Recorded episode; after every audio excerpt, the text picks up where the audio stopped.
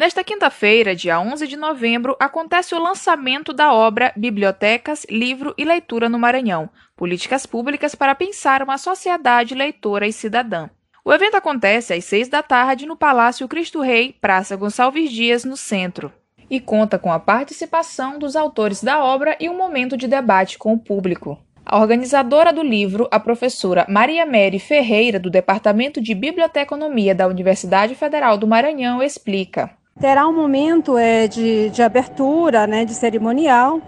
e depois eu vou apresentar em linhas gerais o, o conteúdo do livro, que é dividido em cinco capítulos, falando sobre a, a, proposta do livro, falando sobre um debate mais acadêmico e teórico sobre o que é políticas públicas e política de cultura.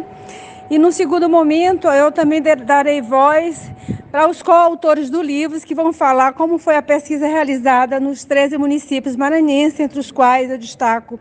Arari, Pinheiro, Imperatriz, Balsas, Caxias, Codó, Coroatá, Timbiras, que foram municípios onde a gente investigou a situação dos livros. Segundo Mary Ferreira, o livro é resultado de pesquisa realizada entre 2016 e 2018 em 13 municípios do Maranhão. De acordo com a doutora em Sociologia pela Unesp, o objetivo foi estudar os hábitos de leitura dos maranhenses e os entraves que dificultam ou impossibilitam o acesso à leitura nesses locais. Eu parto de um debate, de uma perspectiva é, é, crítico-dialética, né, nessa minha pesquisa, parto do princípio que a leitura ela é um direito e para que ela seja um direito é preciso que o Estado brasileiro, o Estado-nação, disponibilize à sociedade espaços de leitura, que são as bibliotecas públicas, os espaços privilegiados de que